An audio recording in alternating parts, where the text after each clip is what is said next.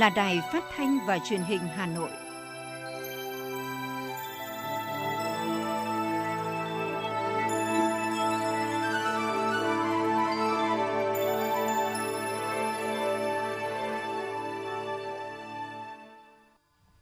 Bây giờ là chương trình thời sự của Đài Phát thanh và Truyền hình Hà Nội, phát trực tiếp trên sóng phát thanh tần số FM 90 MHz. Tối nay thứ sáu ngày mùng 3 tháng 6 năm 2022, chương trình có những nội dung chính sau đây.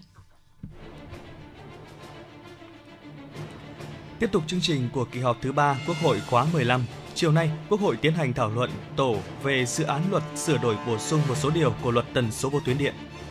Phó Bí thư Thành ủy Hà Nội Nguyễn Văn Phong dự chiến dịch Thanh niên tình nguyện hè và tổng kết tháng thanh niên năm 2022. Hà Nội không tiếp nhận học sinh trái tuyến khi các trường đã tuyển đủ chỉ tiêu. Tiếp tục tổ chức phương án phân luồng phục vụ thi công cầu vượt An Dương Thanh Niên để hạn chế ùn tắc giao thông. Phần tin thế giới có những thông tin Mỹ áp đặt vòng trừng phạt mới với Nga. Tính đến sáng nay, thế giới có trên 533,83 triệu người mắc COVID-19, trong đó hơn 6,31 triệu trường hợp đã tử vong vì đại dịch này. Nhật Bản sẽ mở cửa trở lại cho khách du lịch nước ngoài từ ngày mùng 10 tháng 6 tới đây. Sau đây là nội dung chi tiết.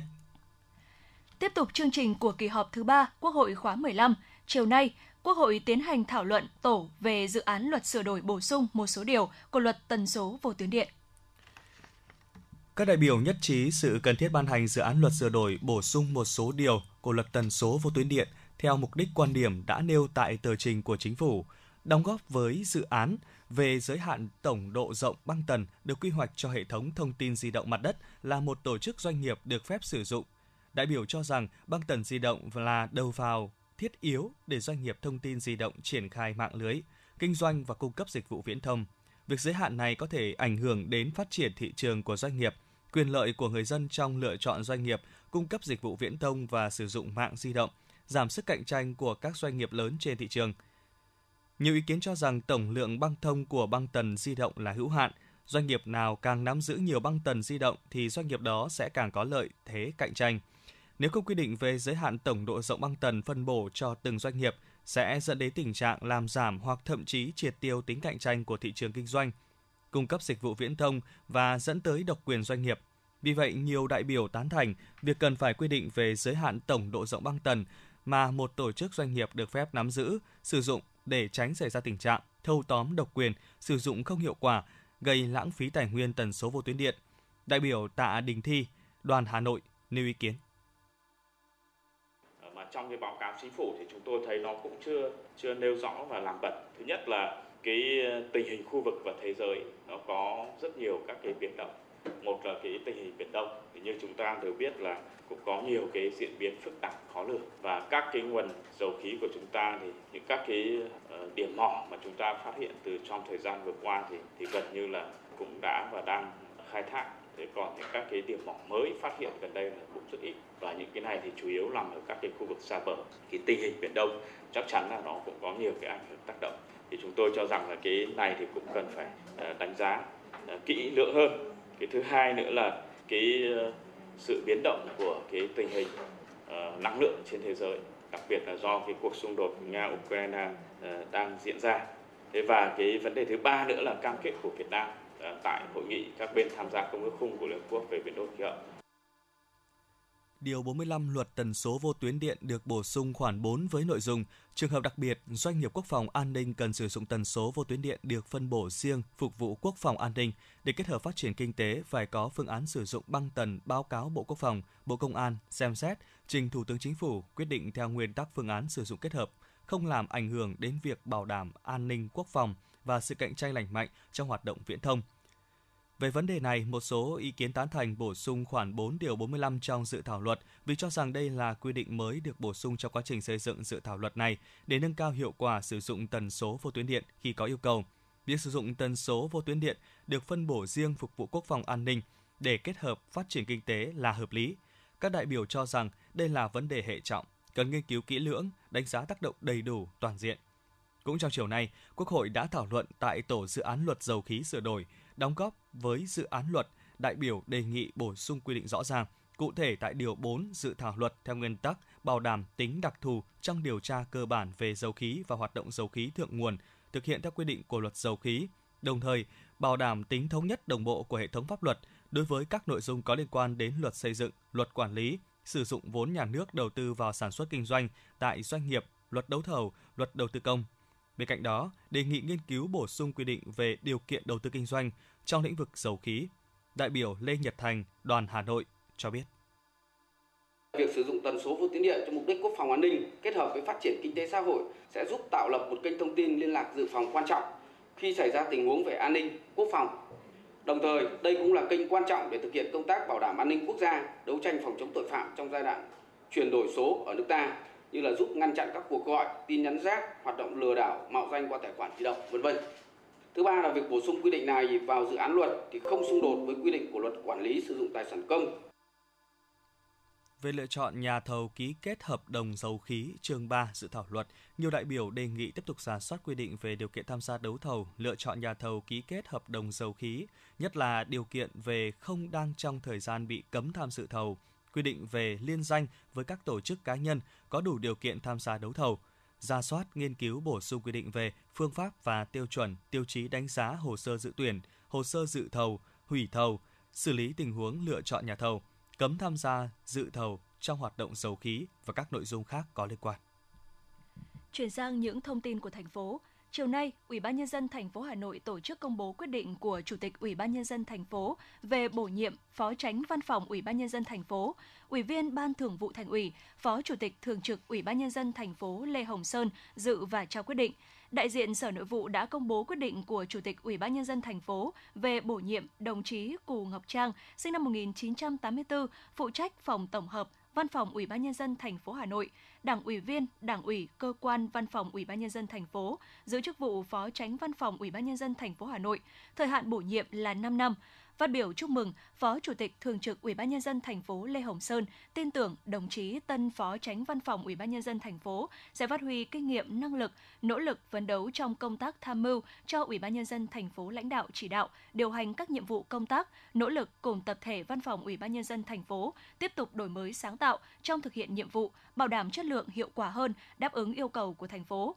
Phát biểu nhận nhiệm vụ, Phó Tránh Văn phòng Ủy ban nhân dân thành phố Cù Ngọc Trang cho biết, sự quan tâm giúp đỡ ghi nhận của lãnh đạo Ủy ban nhân dân thành phố, tập thể Văn phòng Ủy ban nhân dân thành phố là động lực lớn giúp đồng chí tiếp tục nỗ lực hoàn thành tốt nhiệm vụ được giao trong thời gian tới. Hôm nay tại trường Trung học cơ sở Thượng Thanh, quận Long Biên, Thành đoàn Hà Nội tổ chức gia quân chiến dịch thanh niên tình nguyện hè, tổng kết tháng thanh niên năm 2022. Tới dự có Phó Bí thư Thành ủy Hà Nội Nguyễn Văn Phong, Chiến dịch thanh niên tình nguyện hè được tổ chức từ tháng 6 đến tháng 8 hàng năm với 5 chương trình trọng tâm gồm tiếp sức mùa thi, chiến dịch mùa hè xanh, hoa phượng đỏ, hành quân xanh, kỳ nghỉ hồng, triển khai 9 đội hình chuyên cấp thành phố hoạt động với phương châm an toàn, rộng khắp, thiết thực, hiệu quả, linh hoạt, phấn đấu hoàn thành 5 nhóm chỉ tiêu với 14 chỉ tiêu cơ bản. Tại chương trình, Thành đoàn Hà Nội đã khen thưởng 10 mô hình tiêu biểu trong tháng thanh niên năm 2022 trao tặng 30 suất học bổng cho sinh viên, học sinh, tặng 10 xe đạp cho học sinh có hoàn cảnh khó khăn vươn lên trong học tập, rèn luyện, trị giá gần 70 triệu đồng. Ngay sau lễ phát động, hàng loạt hoạt động hưởng ứng gia quân chiến dịch thanh niên tình nguyện hè được tổ chức như tư vấn tâm lý cho 300 đoàn viên thanh thiếu nhi, khám sàng lọc cho 700 người cao tuổi, trẻ em, người có tiền sử bệnh mãn tính từng bị nhiễm COVID-19. Triển khai dự án cộng đồng, đưa bộ môn nhạc cụ dân tộc đến các trường trung học phổ thông trên địa bàn thành phố Hà Nội triển khai đội hình xe tuyên truyền xây dựng đô thị sáng xanh sạch đẹp, văn minh, an toàn. Khánh thành hai công trình sân chơi thiếu nhi, nhà khăn quàng đỏ cho thanh thiếu nhi, 500 tủ điện văn minh trên địa bàn quận Long Biên với tổng trị giá gần 1 tỷ đồng từ nguồn xã hội hóa.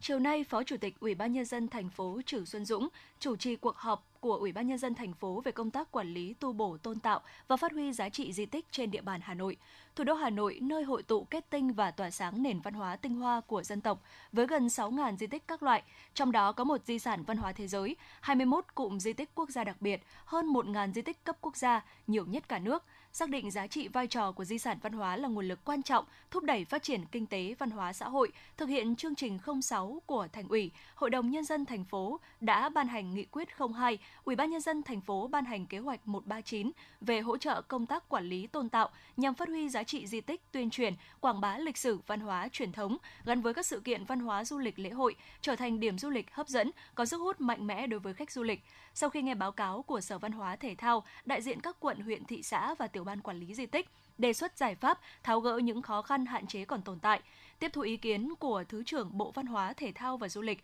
Hoàng Đạo Cương, kết luận cuộc họp, đồng chí Phó Chủ tịch Ủy ban nhân dân thành phố Trử Xuân Dũng nhấn mạnh, không chỉ là kiến trúc có giá trị về văn hóa lịch sử mà mỗi di tích là một công trình tâm linh của người dân địa phương. Đồng ý với 6 nhiệm vụ giải pháp của Sở Văn hóa và Thể thao, Phó Chủ tịch Ủy ban nhân dân thành phố đề nghị Sở nghiên cứu tham mưu thành phố thành lập ban chỉ đạo thành phố về công tác quản lý tu bổ và phát huy giá trị di tích để tạo sự thống nhất chung từ thành phố đến cơ sở, thành lập tổ công tác giúp việc ban chỉ đạo thường xuyên kiểm soát nắm bắt tình hình và đề xuất tháo gỡ các vướng mắc cho địa phương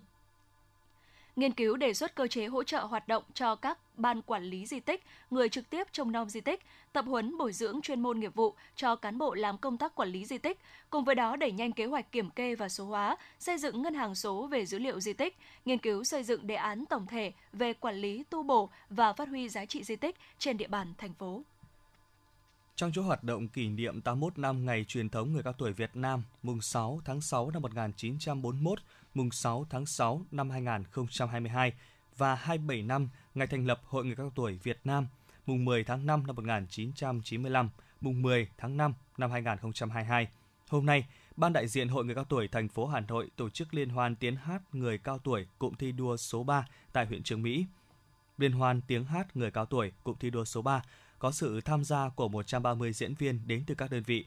Trương Mỹ, Hoài Đức, Mỹ Đức, Phú Xuyên, Quốc Oai, Thanh Oai, Thanh Trì, Thường Tín, Ứng Hòa. Các diễn viên đã biểu diễn 19 tiết mục văn nghệ với nội dung ca ngợi quê hương đất nước, thủ đô, truyền thống 81 năm người cao tuổi Việt Nam. Chương trình nhằm tạo điều kiện cho cán bộ, hội viên người cao tuổi được giao lưu, phát huy vai trò trong hoạt động văn hóa văn nghệ, đồng thời nâng cao đời sống tinh thần, giúp sống vui, sống khỏe, sống hạnh phúc. Sáng nay, Hội Liên hiệp Phụ nữ huyện Thường Tín đã tổ chức lễ phát động phong trào Phụ nữ Thường Tín chung tay hành động vì Hà Nội xanh, hưởng ứng Ngày Môi trường Thế giới mùng 5 tháng 6. Tại buổi phát động, lãnh đạo Hội lãnh đạo Liên hiệp Phụ nữ huyện Thường Tín kêu gọi sự quan tâm của cộng đồng để tăng cường các giải pháp xây dựng các kế hoạch chiến lược, chung tay hành động kịp thời, bảo vệ môi trường ngay từ bây giờ, đồng thời phát động tới toàn thể cán bộ hội viên phụ nữ và nhân dân trong toàn huyện, nâng cao ý thức trách nhiệm, sống thân thiện với môi trường, giảm thiểu rác thải, cùng nhau cam kết chung tay bảo vệ môi trường, tạo sức lan tỏa lớn trong toàn xã hội vì tương lai bền vững để xây dựng thành phố Hà Nội nói chung, huyện Thường Tín nói riêng ngày càng xanh hơn, sạch hơn, trong lành hơn và giàu đẹp hơn. Nhân dịp này, Hội Liên hiệp Phụ nữ huyện Thường Tín đã trao tặng 100 cây xanh cho các đại biểu dự hội nghị, các cơ sở hội, các cán bộ hội viên, phụ nữ Hội Liên hiệp Phụ nữ thị trấn Thường Tín. Sau lễ phát động, Hội Liên hiệp Phụ nữ huyện Thường Tín tổ chức nói chuyện chuyên đề về biến đổi khí hậu và chính sách ứng phó với biến đổi khí hậu gắn với bảo vệ môi trường. Thưa quý vị và các bạn, hưởng ứng tháng hành động vì môi trường và ngày môi trường thế giới, sáng nay tại Hà Nội đã diễn ra lễ phát động chung tay hành động vì Hà Nội xanh – nhằm góp phần nâng cao nhận thức của cộng đồng về bảo vệ môi trường. Với tốc độ đô thị hóa như hiện nay, Hà Nội đang phải đối mặt với nhiều vấn đề ô nhiễm môi trường cấp bách. Chính vì vậy, các giải pháp bảo vệ môi trường như cải thiện chất lượng không khí, quản lý rác thải, giảm rác nhựa, sống xanh luôn được chú trọng triển khai. Ông Mai Trọng Thái, Phó Giám đốc Sở Tài nguyên và Môi trường Hà Nội, thông tin. Chúng ta phải có những cái giải pháp thiết thực, đó là gì? Nâng cao cải thiện chất lượng môi trường không khí. Đó là những giải pháp về à, cải thiện quản lý phát thải cũng như là về à, cải thiện chất lượng môi trường nước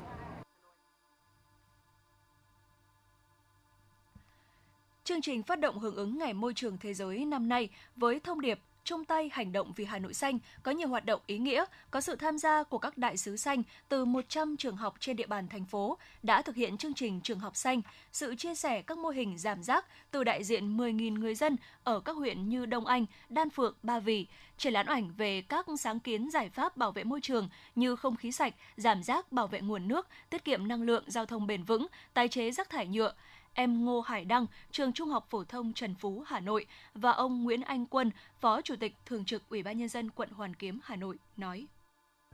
Em cảm thấy rất là bất ngờ khi mà những cái vỏ hộp sữa này có thể làm được đến nhiều thứ như vậy. Nhưng thứ nó rất là gần gũi với em như là những cái mắc áo hay là những cái khung tranh nó cũng rất là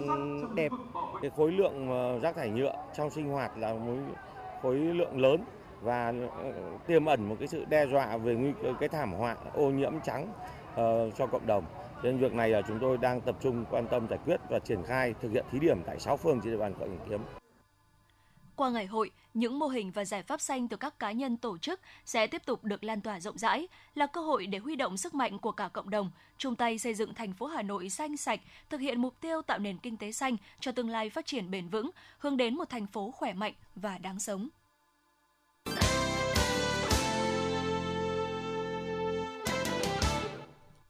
Tiếp tục chương trình là phần tin.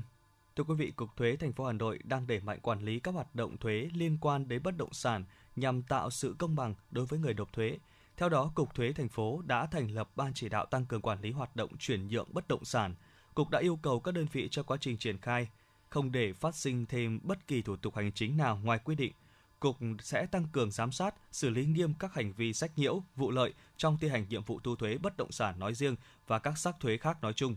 Theo đánh giá của Cục Thuế thành phố Hà Nội, trong bối cảnh hiện nay, hoạt động chuyển nhượng bất động sản trên địa bàn diễn ra khá sôi động. Trong thực tế, việc khai sai giá đất dẫn đến thất thu ngân sách nhà nước đã và đang diễn ra. Do vậy, việc đẩy mạnh quản lý thuế bất động sản là việc làm cần thiết để Hà Nội thực hiện hoàn thành mục tiêu thu ngân sách trên địa bàn do Trung ương giao.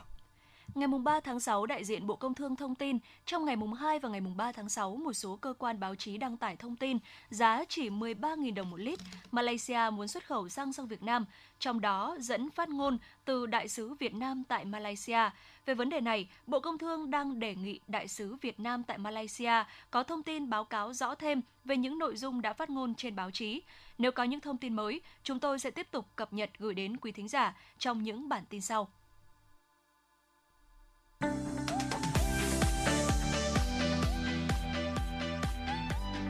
Bạn muốn nắm bắt kịp thời những tin tức đáng quan tâm từ mọi lĩnh vực của cuộc sống.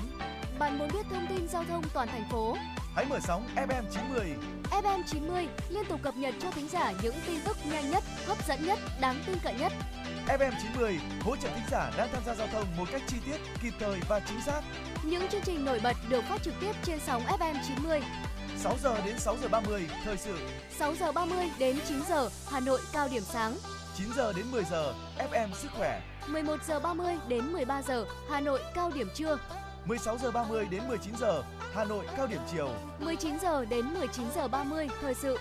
Các chương trình giải trí phát sóng từ 21 giờ 30 đến 23 giờ. Hãy giữ sóng và tương tác với chúng tôi theo số điện thoại nóng 024 3688 9090. FM 90 luôn đồng hành cùng bạn trên mọi nẻo đường. FM 90 kênh tin tức và giao thông Hà Nội.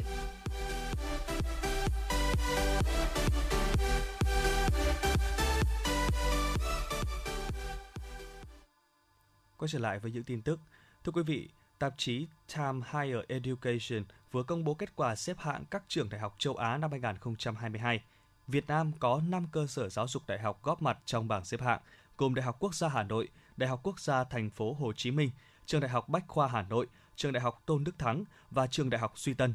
Trong đó, Đại học gia Hà Nội có vị trí xếp hạng trong nhóm 301 đến 350 châu Á. Năm 2022 có 616 cơ sở giáo dục thuộc 30 quốc gia, vùng lãnh thổ, khu vực châu Á được xếp hạng, tăng 65 cơ sở giáo dục so với năm 2021. Ban chỉ đạo thi và tuyển sinh năm học 2022-2023 thành phố Hà Nội vừa ban hành kế hoạch tổ chức thi tuyển sinh vào lớp 10 trung học phổ thông và tuyển sinh vào các trường mầm non lớp 1, lớp 6 năm học 2022-2023. Hình thức tuyển sinh vào các trường mầm non lớp 1, lớp 6 là trực tuyến thông qua cổng điện tử http 2 2 ts đầu cấp hanoi gov vn và trực tiếp Ủy ban nhân dân thành phố yêu cầu tổ chức tuyển sinh tạo thuận lợi cho học sinh, cha mẹ học sinh, kiểm soát chặt chẽ, hạn chế tối đa việc tuyển sinh trái tuyến, không tiếp nhận học sinh trái tuyến đối với các cơ sở giáo dục đã tuyển đủ chỉ tiêu được giao, không tổ chức khảo sát đầu năm học, tuyệt đối không tổ chức thi tuyển vào lớp 1. Thưa quý vị và các bạn, hôm nay là ngày 5 tháng 5 âm lịch, ngày Tết Đoan Ngọ. Theo phong tục truyền thống xưa thì vào ngày này, người dân Hà Nội sẽ sắm xanh chút rượu nếp, hoa quả theo mùa, nấu chè đỗ đen để dâng cúng tổ tiên, cầu cho mưa thuận gió hòa, mùa màng bội thu. Ngày Tết Đoan Ngọ ở Hà Nội năm nay có điều gì thú vị? Mời quý vị và các bạn hãy cùng tìm hiểu qua bài viết của phóng viên Như Hoa. Thưa quý vị và các bạn, tại khu di tích Hoàng Thành Thăng Long, Trung tâm Bảo tồn Di sản Thăng Long Hà Nội đã tổ chức chương trình Tết Đoan Ngọ xưa và nay, trong đó điểm nhấn là tái hiện không gian nghi lễ ban quạt trong cung đình ngày Tết Đoan Ngọ. Trong cung đình dưới thời Lê, vào dịp Tết Đoan Ngọ, trong các nghi lễ, lễ ban quạt cho các quan là nghi lễ quan trọng bậc nhất của Tết Đoan Ngọ. Trước đó, triều đình giao cho làng Đào Xá, nay là làng Đào Quạt, huyện Ân Thi, tỉnh Hưng Yên, làm quạt để vua ban. Quạt sau khi làm xong được đệ tiến vào văn miếu, vũ miếu, sau đó vua ban cho quần thần. Trong thời tiết nóng bức của ngày Tết Đoan Ngọ, nghi thức ban quạt thể hiện sự quan tâm đặc biệt của nhà vua dành cho các quan, mang theo ý nghĩa ban cho phúc lành, sức khỏe, bình an. Ông Nguyễn Thanh Quang, Giám đốc Trung tâm Bảo tồn Di sản Thăng Long Hà Nội chia sẻ. À, Tết ờ, Đoan Ngọ xưa và nay là một cái sự kiện ờ, thường niên của Hoàng thành Thăng Long đã được tổ chức trong nhiều năm. Thì năm nay thì ờ, chúng tôi cũng lại tổ chức với cái chủ đề chính là cái lễ ban quạt của cung đình xưa Ờ, tái tạo lại cái ờ, lễ ban quạt của trong cung đình ừ, thời xưa. Ờ, như các bạn đã biết thì đây là cái văn hóa phi vật thể. Chúng tôi tổ chức ừ, nó là cái hồn cốt nằm trong cái văn hóa của di sản Hoàng thành Thăng Long. Cho nên là hàng năm thì chúng tôi đều tiến hành làm cái nghi lễ này với quy mô năm nay thì ờ, cũng là sau cái đại dịch thì đây cũng là một trong những cái mà chúng tôi ờ, ờ, tiến hành làm quy mô cũng vừa phải nhưng mà tuy nhiên là cái ý nghĩa của nó tức là tái tạo lại cái văn hóa vi vật thể nhưng mà quan trọng hơn tức là để cho thế hệ trẻ hiểu được cái văn hóa của cha ông ngày ngày xưa. Tết Đoan Ngọ hay còn gọi là Tết Đoan Dương, Tết giết sâu bọ, nhằm ngày mùng 5 tháng 5 âm lịch. Theo quan niệm dân gian, Tết Đoan Ngọ chỉ diễn ra trong một ngày, được tiến hành trong giờ ngọ từ 11 giờ tới 13 giờ. Trong ngày này, các gia đình thường chuẩn bị mâm cỗ cúng để dâng tổ tiên, thần thánh với mong muốn cầu cho một mùa màng bội thu không bị sâu bệnh phá hoại và cầu mong sức khỏe. Vào ngày này, người dân mỗi địa phương lại có những phong tục độc đáo riêng của từng vùng miền, như tục giết sâu bọ, tục đeo bùa ngũ sắc, tục hái thuốc nam, tục tra khảo cây trái trong vườn. Nghệ nhân ẩm thực Phạm Thị Ánh Tuyết, người làng Hoàng Mai, Hà Nội, xưa thì không thể quên tục lệ ăn chè đỗ đen của gia đình vào mỗi sớm Tết Đoan Ngọ. Chúng tôi vẫn nhớ là ngày xưa mà chúng tôi mấy trẻ em ngủ còn chưa dậy thì cụ đã đánh thức dậy dậy sớm dậy sớm là cái đầu tiên là phải uh, uh, các cụ uh, là cho ăn rượu nếp mà rồi đến uh, các loại hoa quả thế sau rồi cụ lại à, lấy cái à, bình vôi cụ lại vạch vào cái cổ tay. Cái từng từng từng nhân vật ở trong gia đình một. Thế thì những các cái thủ tục đấy và nhà nào cũng phải có một cái nồi chè đỗ đen. Cái mùa này thì à, cái đỗ đen vừa mới gặt hái xong. Và cái, cái cái đỗ đen như các bạn thấy chúng ta không những ăn ngon nhưng nó lại là một cái vị thuốc rất là mát. Sáng nay, tại nhiều chợ ở Hà Nội, nhiều mặt hàng phục vụ cho ngày Tết Đoan Ngọ như rượu nếp, bánh do, trái cây đã đồng vui tấp nập người mua kẻ bán. Sức mua các mặt hàng hoa quả rượu nếp tăng cao nên giá cũng tăng nhẹ so với ngày thường. Trong sáng nay, giá mận hậu giao động từ 45.000 đồng đến 70.000 đồng 1 kg, vải từ 50.000 đồng đến 60.000 đồng 1 kg, bánh do giá giao động từ 50.000 đồng đến 80.000 đồng một chục. Mặt hàng rượu nếp giá tăng cao hơn năm ngoái do giá nguyên liệu đầu vào tăng, giá rượu nếp trắng 60.000 một kg, rượu nếp cẩm 70.000 một kg. Riêng rượu nếp của người dân làng nghề Phú Thượng có giá cao hơn thị trường 20.000 đồng một kg. Tuy đắt hơn nhưng người dân Hà Nội vẫn chịu khó xếp hàng rất lâu mới mua được nhưng nhiều người dân vẫn vui vẻ mua sắm đủ các vật phẩm cho mâm lễ cúng Tết Đoan Ngọ, bởi trong tâm thức họ, ngày Tết Đoan Ngọ là một ngày để cầu mong mưa thuận gió hòa, may mắn cả năm.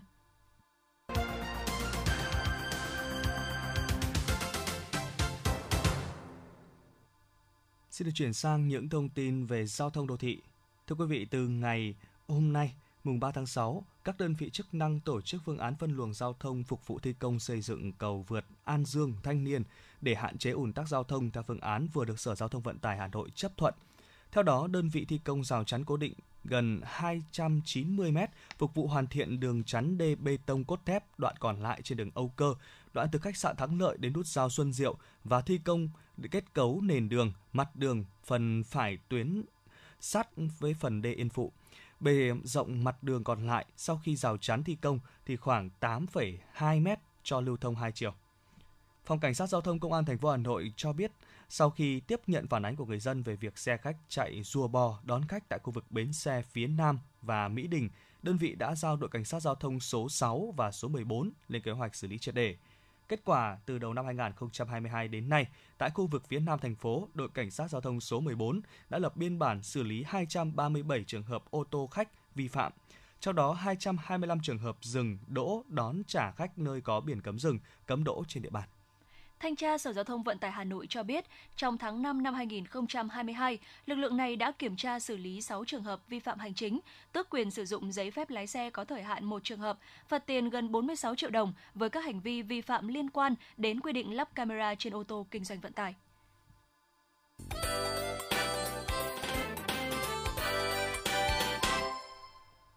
Xin được chuyển sang phần tin thế giới. Thưa quý vị, Bộ Tài chính Mỹ thông báo Washington đã áp đặt vòng trừng phạt mới liên quan đến Moscow nhằm vào 17 cá nhân. Trong số đó có ông Sergei Rogudugin, một người bạn thân của Tổng thống Nga Vladimir Putin. Ông Sergei là một nghệ sĩ solo, doanh nhân nổi tiếng trong lĩnh vực dầu hỏa và truyền thông Nga. Ngoài ra, Washington còn áp đặt trừng phạt đối với vợ của ông Rodugin, ca sĩ opera Elena cùng với người phát ngôn Bộ Ngoại giao Nga Maria Zakharova. Thổ Nhĩ Kỳ cùng với Nga, Ukraine và Liên Hợp Quốc đang chuẩn bị lộ trình mở một hành lang để các tàu vận tải lương thực rời khỏi Ukraine một cách an toàn. Các bên đang có kế hoạch nhóm họp tại Istanbul trong vài ngày tới để thảo luận chi tiết về lộ trình di chuyển an toàn cho những con tàu chở lương thực. Ấn Độ đã cho phép xuất khẩu 469.202 tấn lúa mì, kể từ lệnh cấm xuất khẩu vào tháng 5, nhưng ít nhất 1,7 triệu tấn đang nằm ở các cảng và có thể bị hư hại do mưa gió mùa. Đây là thông tin do các cơ quan chính phủ, quan chức chính phủ và đại diện ngành công nghiệp Ấn Độ đưa ra. Được biết các lô hàng lúa mì được phép xuất khẩu chủ yếu đến Bangladesh, Philippines, Tanzania và Malaysia. Thưa quý vị, đến sáng nay ngày 3 tháng 6, thế giới có trên 533,83 triệu người mắc COVID-19, trong đó hơn 6,31 triệu trường hợp đã tử vong vì đại dịch này. Quốc gia chịu ảnh hưởng nghiêm trọng nhất bởi dịch COVID-19 vẫn là Mỹ, với trên 86,18 triệu ca mắc và hơn 1,032 triệu trường hợp tử vong. Nhật Bản đã bắt đầu nới lỏng dần các biện pháp hạn chế nhập cảnh. Theo đó, khách du lịch từ một số nước có thể nhập cảnh vào Nhật Bản mà không cần cách ly cũng như thực hiện các thủ tục xét nghiệm bắt buộc tại sân bay. Việc nới lỏng này nhằm tạo thuận lợi cho hoạt động du lịch vào Nhật Bản, khi nước này dự kiến mở cửa trở lại cho khách du lịch nước ngoài từ ngày 10 tháng 6 này. Tổ chức Y tế Thế giới cho rằng tình hình dịch COVID-19 ở Triều Tiên đang trở nên tồi tệ hơn chứ không phải tốt lên. Truyền thông nhà nước Triều Tiên cho biết làn sóng COVID-19 ở nước này đã giảm bớt sau khi số lượng ca sốt hàng ngày lên đến 390.000 người vào khoảng 2 tuần trước. Một người đàn ông đã bắn chết hai phụ nữ trong bãi đậu xe của một nhà thờ ở bang Iowa, Mỹ hôm qua. Qua đó, sau đó thì tự quay súng bắn vào mình. Đây là thông tin do cảnh sát bang Iowa cho biết. Như vậy, thêm 3 người nữa là thiệt mạng trong vụ xả súng gần đây gây rúng động nước Mỹ.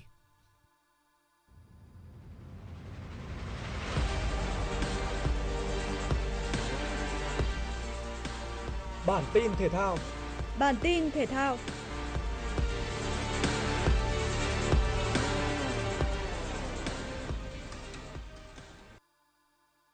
quyết định của Tổng cục Thể dục Thể thao, vào ngày 15 tháng 6 tới, đội tuyển bơi Việt Nam gồm 9 vận động viên sẽ lên đường tham dự giải bơi vô địch thế giới 2022 tại Hungary. Huy Hoàng đã vượt chuẩn A ở các nội dung 1.500m, 400m tự do và đạt chuẩn B ở các phần thi 800m, 200m tự do và 200m bơi bướm. Bên cạnh Huy Hoàng, một số vận động viên đội tuyển bơi Việt Nam đạt chuẩn B cũng góp mặt tại giải đấu này, gồm Trần Hưng Nguyên, Phạm Thanh Bảo, Lê Thị Mỹ Thảo, Hoàng Quý Phước và Trần Tấn Triệu. Sau khi kết thúc giải, toàn đội sẽ trở về nước. Riêng 4 vận động viên Nguyễn Huy Hoàng, Trần Hưng Nguyên, Phạm Thanh Bảo và Nguyễn Quang Thuấn sẽ ở lại Hungary để tập huấn dài hạn đến ngày 11 tháng 9 2022. U23 Việt Nam bước vào trận gia quân gặp U23 Thái Lan tại vòng chung kết U23 châu Á 2022 với đội hình mới và chiến thuật mới cùng huấn luyện viên Kyung Okyeon. Các chiến binh sao vàng đã có khởi đầu như mơ với bàn mở tỷ số chỉ sau khoảng 20 giây. Phan Tuấn Tài tung cú sút xa đưa bóng chạm vai Jonathan Kennedy, đổi hướng đi thẳng vào lưới. Tuy nhiên, ở phút 34, thủ môn Nguyễn Văn Toản mắc sai lầm trong tình huống cản phá cú sút của Benjamin Davis và không nhận ra trái bóng đã xoáy ngược vào khung thành. Sang hiệp 2, Nguyễn Văn Tùng vào sân từ ghế dự bị và có pha dứt điểm chéo góc đẳng cấp để nâng tỷ số lên 2-1 ở phút 73. Tiếc rằng U23 Việt Nam đã đánh rơi chiến thắng khi trung vệ Lương Duy Cương đánh đầu hụt và Sufanat chớp thời cơ ấn định tỷ số hòa 2 đều ở phút 90 cộng 2. Dự báo thời tiết khu vực Hà Nội đêm mùng 3 ngày mùng 4 tháng 6 năm 2022, trung tâm thành phố Hà Nội đêm không mưa, ngày nắng nóng, chiều tối và tối có thể có rông, nhiệt độ từ 27 đến 37 độ. Quý vị và các bạn vừa nghe chương trình thời sự tối của Đài Phát thanh Truyền hình Hà Nội. Chỉ đạo nội dung nhà báo Nguyễn Kim Khiêm, chỉ đạo sản xuất Nguyễn Tiến Dũng, tổ chức sản xuất Xuân Luyến, chương trình do biên tập viên Nguyễn Hằng, phát thanh viên Tuấn Anh, Thu Minh và kỹ thuật viên Duy Anh thực hiện. Thân ái chào tạm biệt.